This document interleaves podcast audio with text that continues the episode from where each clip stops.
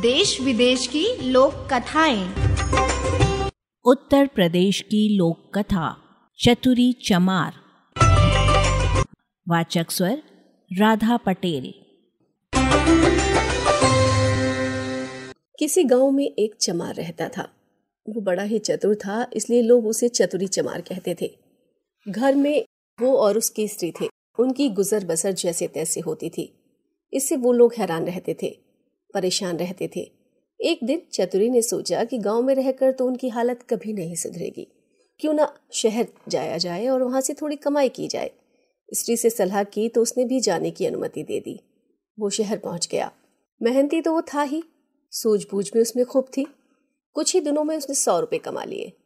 इसके बाद गाँव को रवाना हो गया। रास्ते में घना जंगल पड़ता था। जंगल में डाकू रहते थे। चतुरी ने मन ही मन कहा कि वो रुपए ले जाएगा तो डाकू छीन लेंगे। उसने उपाय खोजा। एक घोड़ी खरीदी और उसके कुछ रुपए उसकी पूंछ में बाँध कर चल दिया। देखते देखते डाकुओं ने उसे घेरा, बोले, बड़ी कमाई करके लाया है चतुरिया, ला निकाल रुपए। चतुरी ने कहा, रुपए मेरे पास कहाँ हैं? जो थे, ये घोड़ी खरीद लाया। पर ये घोड़ी बड़ी करामाती है। मुझे रोज पचास रुपए देती है। इतना कहकर उसने पूंछ में डंडा मारा और खन खन करके पचास रुपए वहाँ से गिर पड़े। डाकुओं का सरदार बोला, सुन भाई, ये घोड़ी तुमने कितने की खरीदी? चतुरी ने कहा, क्यों, तुम्हें उससे क्या? वो बोला, हमें रुपए नहीं चाहिए, ये घोड़ी दे दो। नहीं नहीं, चतुरी ने गंभीरता से कहा, मैं ऐसा नहीं कर सकता। ये मेरी रोजी की है और आमदनी बंद हो जाएगी। सरदार बोला, ये लो, घोड़ी के सौ रुपए रख लो। चतुरी ने और आग्रह करना ठीक नहीं समझा और रुपए लेकर घोड़ी उन्हें दे दी। गाँव की ओर चल पड़ा। घर आकर सारा किस्सा अपनी स्त्री को सुना दिया। उसने कहा, हो न हो, दो चार दिन में डाकू यहाँ आए बिना नहीं रहेंगे। हमें तैयार रहना चाहिए। अगले दिन वो खरगोश के दो एक से बच्चे ले आया। एक उसने स्त्री को दिया और बोला, मैं रात को बाहर ही कोठरी में बैठ जाया करूँगा। जैसे ही डाकू आए, इस खरगोश के बच्चे को ये कहकर छोड़ देना। इजा चतुरी को बुला ला, आगे मैं संभाल लूँगा। डाकुओं का सरदार घोड़ी को लेकर अपने घर गया। रात को आँगन में खड़ा करके पूंछ में टंडा मारा और बोला, ला रुपए। रुपए कहाँ से आते? उसने कस कस कर कई डंडे पहले तो पूंछ में मारे, फिर कमर में। घोड़ी ने लीद कर दी, पर रुपए नहीं दिए। सरदार समझ गया कि चतुरी ने बदमाशी की, पर उसने अपने साथियों से कुछ नहीं कहा। घोड़ी दूसरे के यहाँ गई, तीसरे के यहाँ गई, उसकी खूब मरम्मत हुई, पर रुपए बेचारी कहाँ से देती? चतुरी ने तो उन्हें मूर्ख बना दिया था। लेकिन इस बात को वो अपने साथियों से कहे तो कैसे कहे? उनकी हंसाई जो होगी। आखिर पाँचवें डाकू के यहाँ जाकर घोड़ी ने दम तोड़ दिया। तब भेद खुला। फिर सारे डाकू मिलकर एक रात चतुरी के घर पहुँचे। दरवाज़ा खटखटाया। चतुरी की घरवाली ने दरवाज़ा खोल दिया। सरदार ने पूछा, कहाँ है चतुरी? श्री बोली, वो खेत पर गए हैं, आप लोग बैठे, मैं अभी बुला देती हूँ। इतना कहकर उसने खरगोश के बच्चे को हाथ में लेकर दरवाजे के बाहर छोड़ दिया और बोला, जा रे, चतुरी को फ़ौरन बुला ला। क्षण भर बाद ही डाकुओं ने देखा कि चतुरी खरगोश के बच्चे को हाथ में लिए चला रहा है। आते ही बोला, आप लोगों ने मुझे बुलाया है? इसके पहुँचते ही मैं चला आया। वाह रे खरगोश!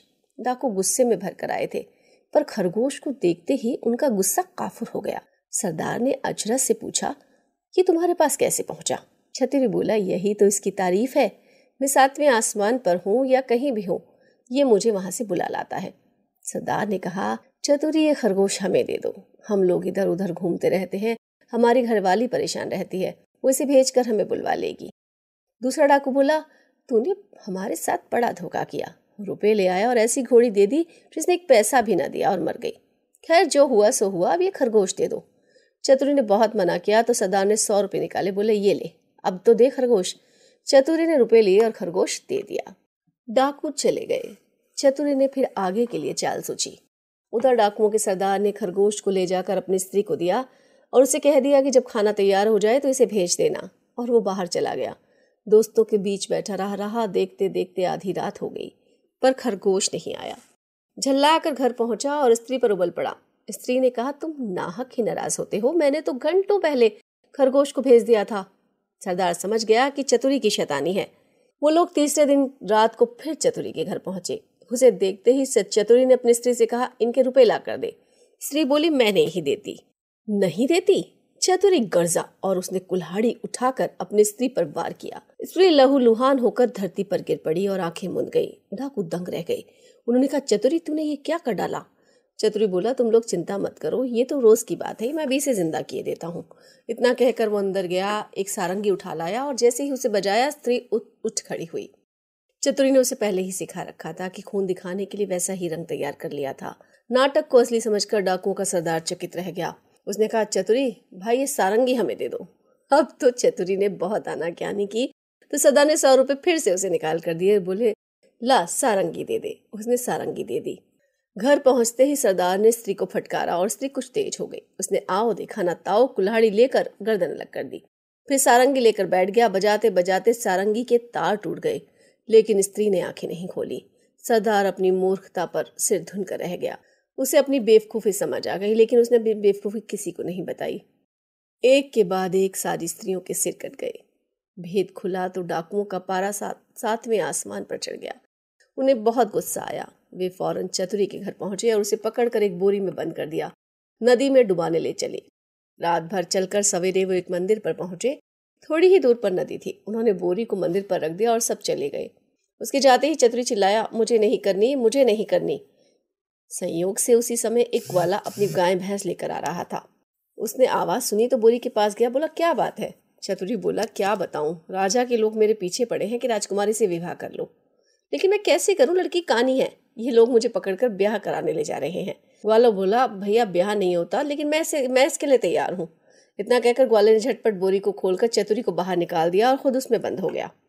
चतुरी उनकी गाय भैंस लेकर नौ दो ग्यारह हो गया। थोड़ी देर में डाकू आए, बोरी को ले जा, ले जाकर उन्होंने नदी में पटक दिया।